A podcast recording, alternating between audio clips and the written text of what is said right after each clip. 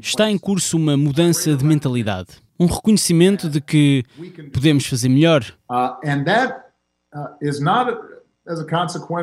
e isso não é uma consequência de discursos de políticos, nem resulta de holofotes, nem de artigos noticiosos.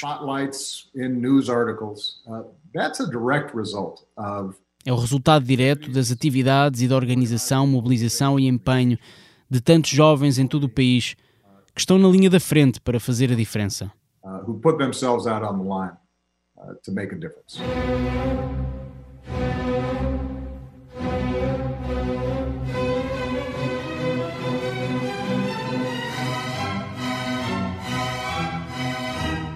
Bem-vindos ao Mundo a Seus Pés, o podcast quinzenal da secção internacional do Expresso, que desta vez vai para o ar uns dias mais cedo por pressão da atualidade. Ouvíamos Barack Obama, antigo presidente dos Estados Unidos da América, eh, dirigir-se aos seus eh, conterrâneos na sequência do homicídio de George Floyd, um cidadão negro asfixiado pelo joelho de um polícia em Minneapolis no passado dia 25 de maio. É mais um. E desde a sua morte, a revolta e os protestos espalharam-se por todo o país sem parar. Por vezes com violência à mistura, mas também com imagens bonitas, como a dos agentes da autoridade ajoelhados em solidariedade com os manifestantes, num gesto de repúdio pelo racismo. Para ajudar a decifrar a crise que graça da costa leste à costa do Pacífico, convidámos o Tiago Moreira de Sá, professor do Instituto Português de Relações Internacionais, Universidade Nova. Olá, Tiago. Olá, Pedro. O Tiago é coautor com Diana Soler do livro Método no Caos, um livro sobre a presidência de Donald Trump que desfaz algumas uh, ideias feitas acerca deste uh, atual presidente dos Estados Unidos. Connosco está também a Cristina Pérez, jornalista do Expresso. Olá, Cristina. Viva! Este episódio conta com a edição técnica do Ruben Tiago Pereira e eu sou o Pedro Cordeiro, editor da secção internacional.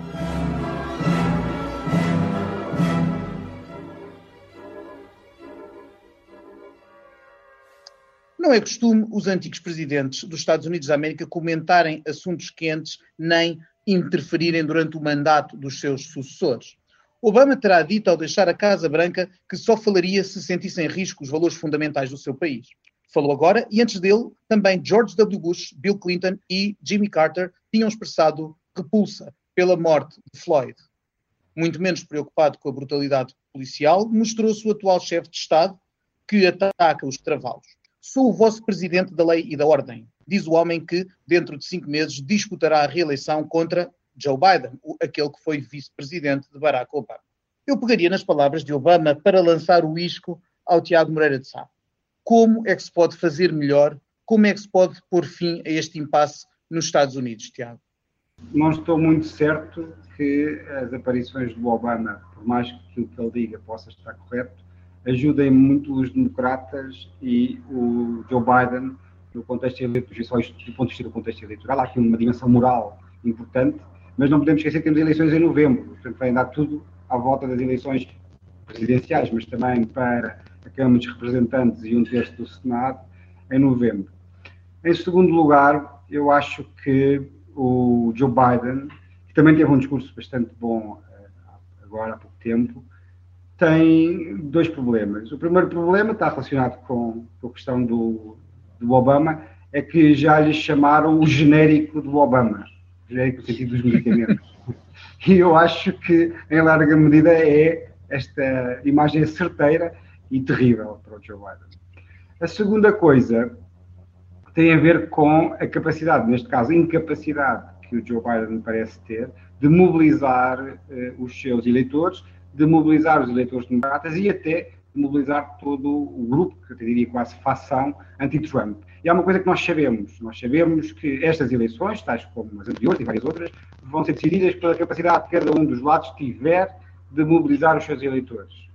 Sabemos também que os eleitores, os apoiantes do Trump, estão fortemente mobilizados, já estavam, e com o que tem acontecido nos últimos dias, ainda estão mais.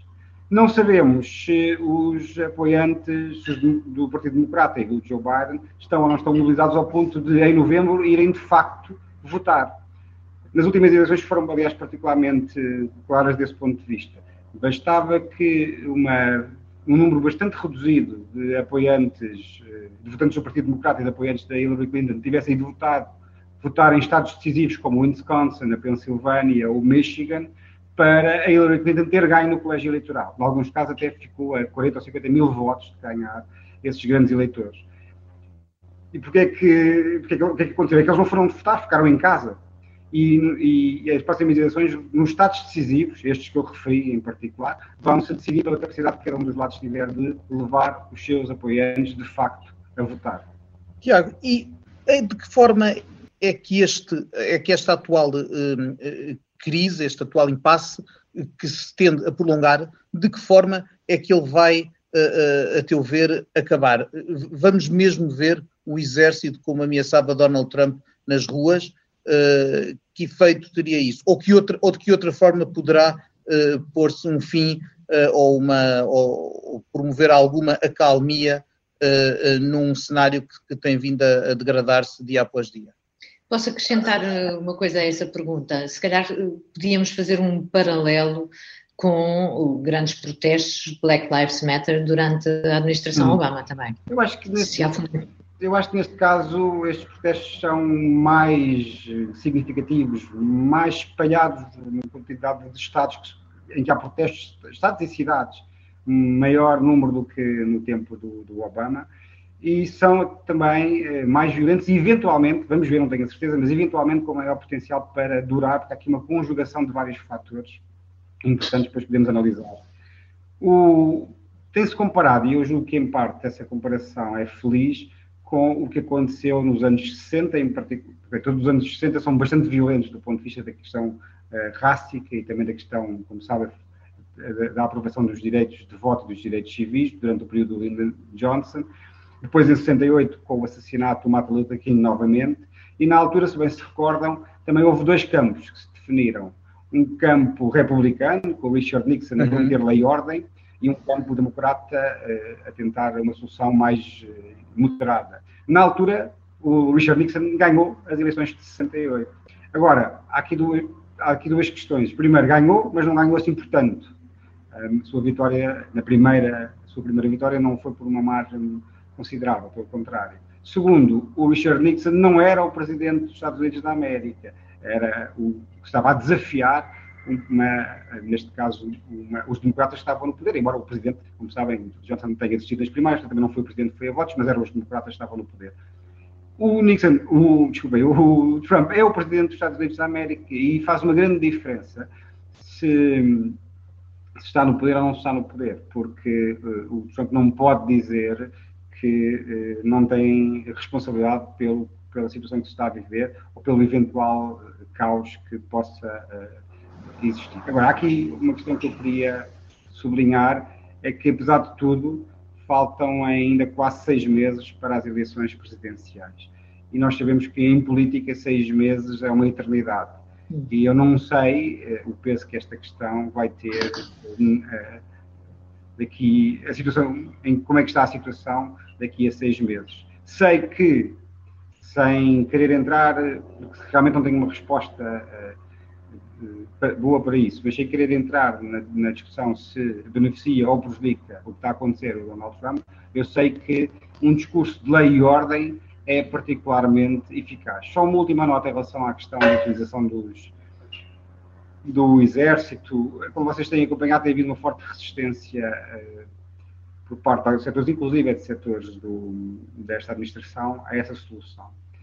E o que nós conhecemos em casos anteriores é que quando isso aconteceu, isso aconteceu em concordância entre o governador e o, e o, e o presidente. Portanto, houve uma concordância entre o poder dos Estados e de, de, um, de um dado Estado e do poder federal.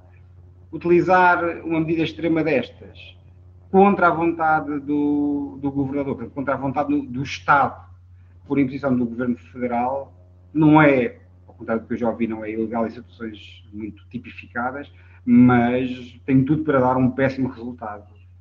E, agravar e, e não tem havido propriamente, não tem havido propriamente grande coincidência de posições entre Trump e alguns dos, dos governadores, não é? Uh, nós ouvia-se também recentemente o James Mattis, que chegou a ser secretário da Defesa na, na administração, a, a, a, criticar e a considerar Trump uma ameaça à Constituição. Isto é exagerado? Vamos lá ver. Desde o início que o Trump tem procurado esticar os seus poderes o máximo possível e muitas vezes mesmo passando para lá do que são os limites do Estado de Direito. O que nós também temos, por exemplo, vocês recordam-se de algumas ordens executivas, desde o primeiro travel ban, a lei de proibição de uh, viajar para os Estados Unidos, uh, daquele caso de um conjunto de cidadãos de países islâmicos, houve vários outros casos. E, mas o que também assistimos foi o Estado de Direito a funcionar e os checks and balances a funcionar. Muitas vezes as decisões do Presidente, quando foram, eh, quando ele extravasou os seus poderes, foram travadas nos tribunais e, embora a tentação exista eh, de, eh, por parte desta administração, também aconteceu em outras, mas apesar de tudo, neste caso é diferente, de muitas vezes ir para lá das competências que a Constituição e a lei prevê, depois o funcionamento do sistema norte-americano acaba por impedir que isso aconteça. Qualquer maneira, eu, isto demorava agora algum tempo e vou tentar resumir o máximo possível. O que nós temos assistido ao mesmo tempo é que em alguns estados hum, tem havido um conjunto de decisões que eh, já levou alguns autores até a chamar eh, um, alguns estados nichos autoritários é uma expressão que existe em alguma literatura da ciência política. O que é que isto quer dizer? Quer dizer que em alguns Estados existiu, mas isso também não começou com o Trump, vem de, de antes do Trump.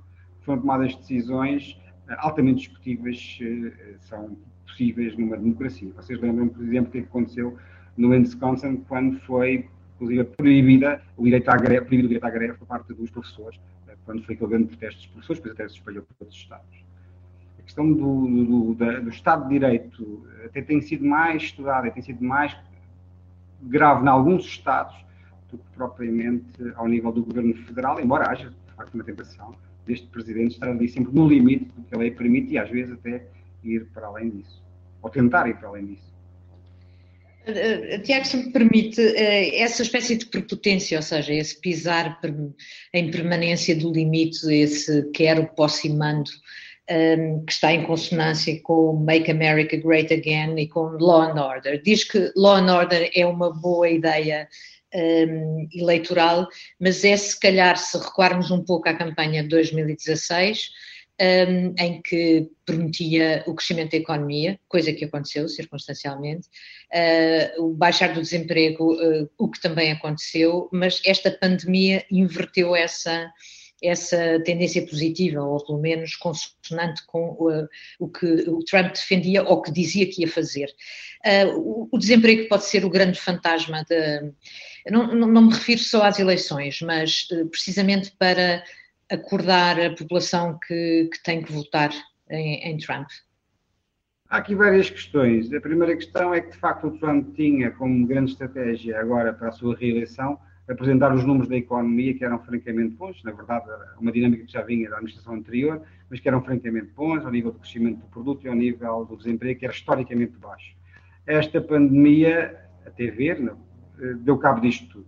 Uhum. Por isso o Trump teve que recriar, eh, teve que fazer, eh, inventar uma nova estratégia. Essa nova estratégia consiste em duas ou três pontos fundamentais.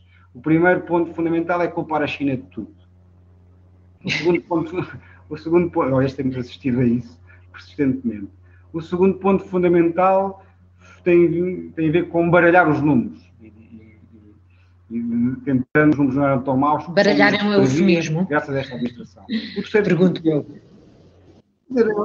Não, porque não, não, os números não são, não são aldrabados, digamos assim. Os números são apresentados, tal como nos outros países, com coisas boas e com boas, coisas más, com metodologias melhores ou piores, mas são os números eh, oficiais e podemos confiar.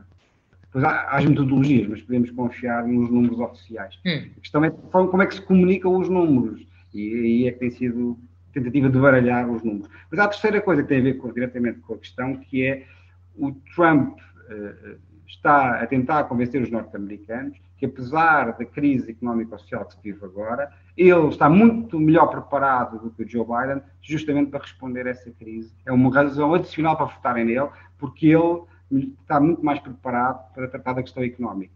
E, e, os, e as sondagens demonstram que os americanos, uma maioria significativa dos norte-americanos, acredita nisto. Quando perguntam quem é que está melhor, quem é melhor para resolver o problema da economia, uma maioria significativa, bastante clara, diz que o, o Donald Trump. Por isso, um, ah, também resta saber outra coisa, que é eh, se, quem é que os norte-americanos vão, vão culpar pelo que está a acontecer e se eles consideram que, ou não é que não é bem se eles consideram, é como é que a economia norte-americana até novembro se vai comportar.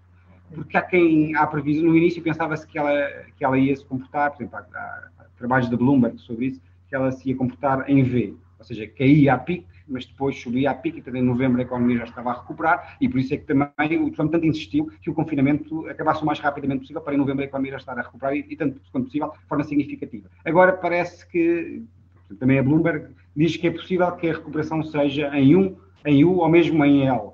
Se assim for, podemos chegar a novembro numa situação económica ou social bastante complicada.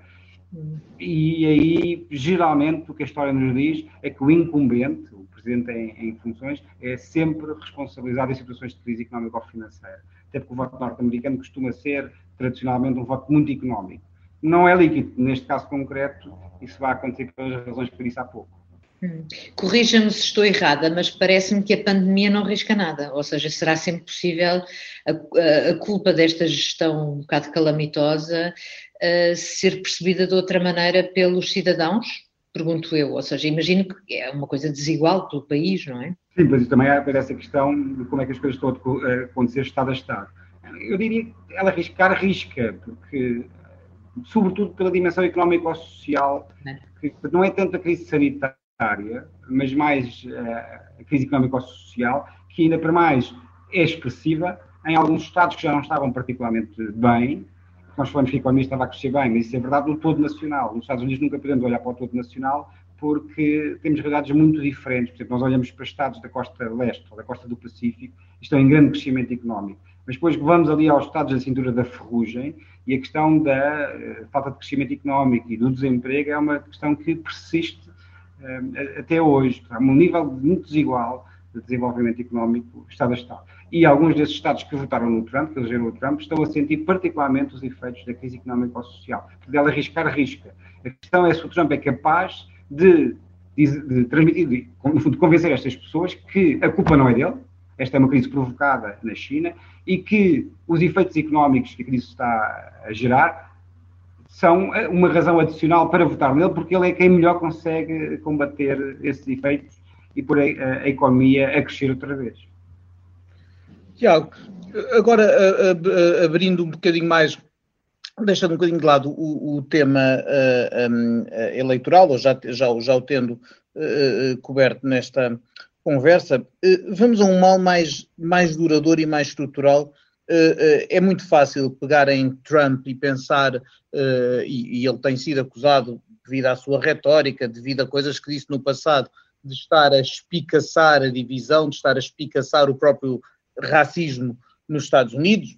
Já, já lhe ouvimos dizer coisas que, que, que por vezes chocam uh, quem uh, acredita na igualdade, mas a verdade é que este é um problema que, como dizias, porque falavas há pouco de Nixon, de Johnson, o problema não nasceu com Trump e é previsível que não acabe com Trump, da mesma forma que não acabou uh, com o marco histórico que foi a eleição de Barack Obama. onde é que vão, onde é, como é que se consegue atacar as causas desta divisão, desta desigualdade profunda nos Estados Unidos, eh, onde é que é preciso intervir, em, em, que, em, que, níveis é que é preciso agir para eh que, esta, que esta brecha se possa colmatar?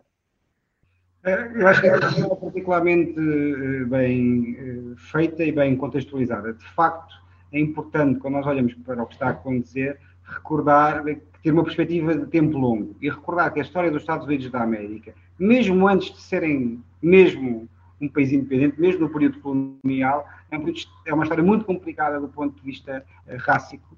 E depois, se formos ver os debates entre os pais fundadores na altura da independência, se formos ver o debate todo que existiu até à Guerra Civil, se formos uh, analisar o período posterior à Guerra Civil, se formos analisar o período, falámos há bocadinho, todos os anos 60, que na verdade até começa nos anos 50 e depois nos anos 60, aquele protesto uh, que foi chamado o protesto sobre os direitos civis e direitos de voto.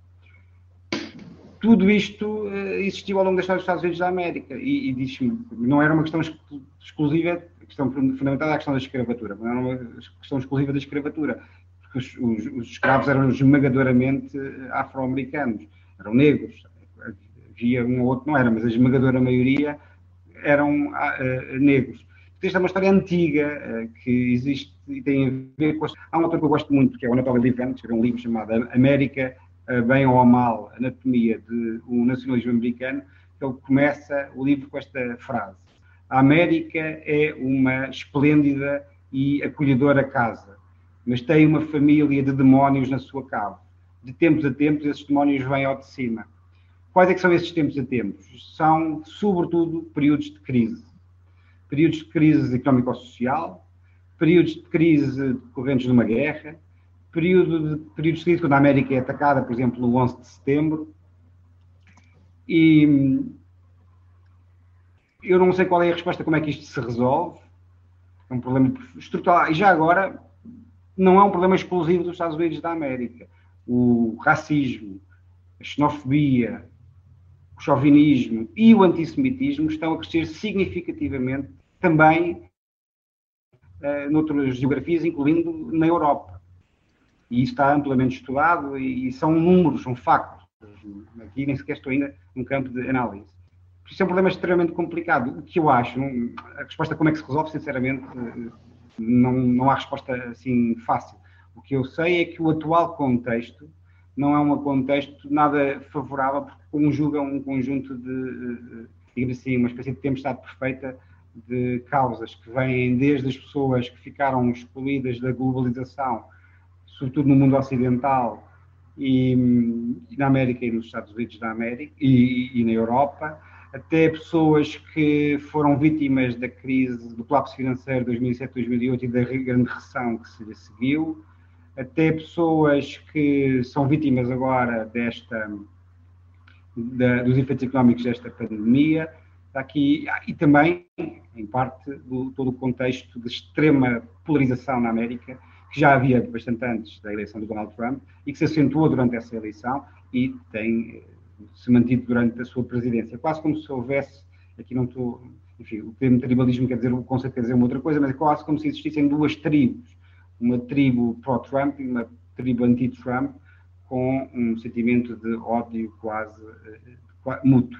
Em parte, eu, não, eu acho que esta administração veio agravar um, um problema, porque apresentou uma versão do nacionalismo americano, que é uma, uma versão de um nacionalismo fechado, acossado, eh, desconfiado do outro, desconfiado do, do, do, das minorias, desconfiado do, imigrante, fortemente crítico da imigração, desconfiado do estrangeiro, e por oposição àquilo que é, no fundo, a tradição norte-americana, que é o credo, o chamado credo norte-americano, que é também nacionalista, mas que é aberto, inclusivo, integrador, cosmopolita.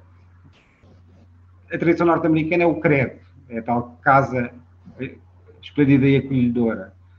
Esta, este nacionalismo tão, que no fundo foi a base que elegeu o Donald Trump, também chamado de antítese, é tal, eh, em parte, em parte, é tal cave com os demónios que de vez em quando vem ao de cima, e esta administração, em parte, tem fomentado isso, há que reconhecer. Tiago, se me permite, acho que faz parte desses demónios o facto do país estar armado até aos dentes, ou seja, é uma coisa que tem sido fomentada por esta administração.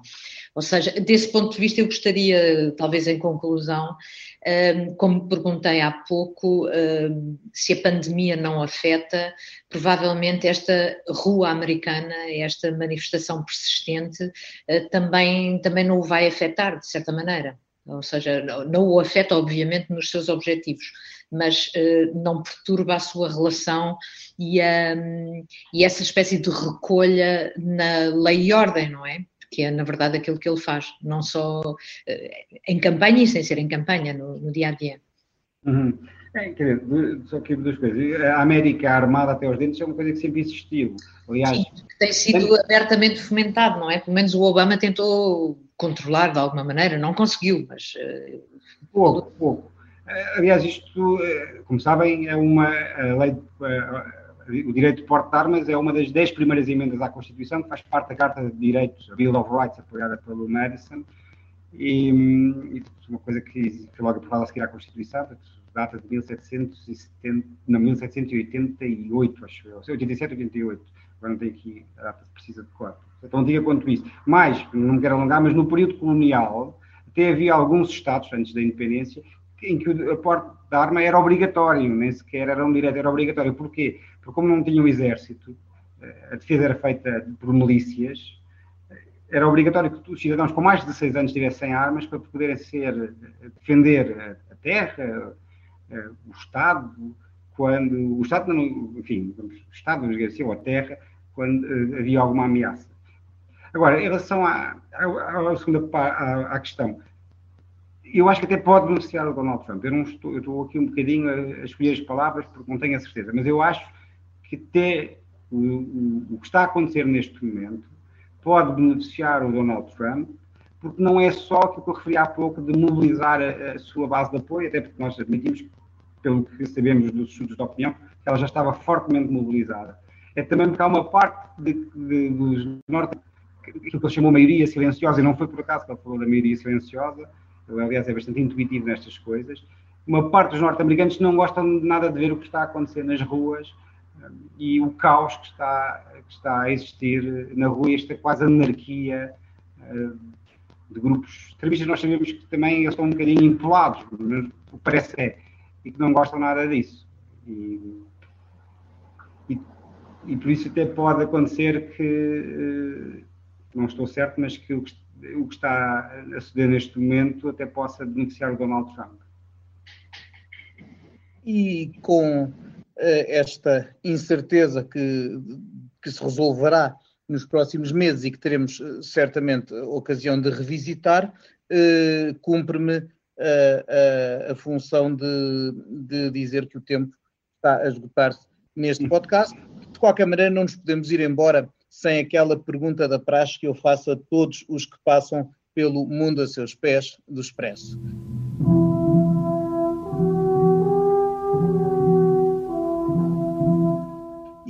Vou começar pelo nosso convidado, do Tiago Moreira de Sá, se, e isto agora exige um certo exercício nos tempos que correm de, de, imaginação, mas se não tivéssemos, se não tivéssemos tantas limitações à nossa circulação, ou mesmo se não nos apetecesse tão pouco como apetece hoje entrar num avião, mas quem diz num avião diz num barco ou noutro meio de transporte qualquer, a pergunta é a Tiago, se neste momento pudesse ir para qualquer parte do mundo, para onde era e porquê? Ah, ia seguramente ia seguramente, não é porque estamos a falar disso, mas ia seguramente para os Estados Unidos da América acompanhar no terreno o que está a acontecer e, e se possível, se pudesse, ficar lá até às eleições para acompanhar, eh, aliás, como já fiz noutros, noutras eleições anteriores, acompanhar as eleições no local, porque, além de ser fascinante, dá-nos uma perspectiva do que pode acontecer. Aliás, na última eleição estava nos Estados Unidos da América e vim lá convencido, e disse a algumas pessoas, que o Trump ia ganhar depois cá em Portugal desconvenci-me, ou convenceram-me do contrário, mas a verdade é que ouvindo os Estados Unidos da América, fortemente convencido que o Trump podia ganhar, ao falar com as pessoas comuns, aquilo que nós, eu e a Diana, falámos, agora não tenho tempo para explicar porquê, mas nós chamámos no livro Donald Trump, o método no caos, a comunidade jacksoniana. E eu percebi o que é, qual era o sentir desses jacksonianos, que são uma boa parte da, do, dos Estados Unidos da América, hoje. Cristina, por onde irias tu hoje? Olha, por uma vez não iria para a África do Sul, eh, desta vez iria para a Escandinávia, mas especificamente para a Suécia. Acho que seria fascinante voltar a fazer aquela costa e já agora em reportagem. Acho que há muita coisa sobre a qual escrever naquele, naquele país.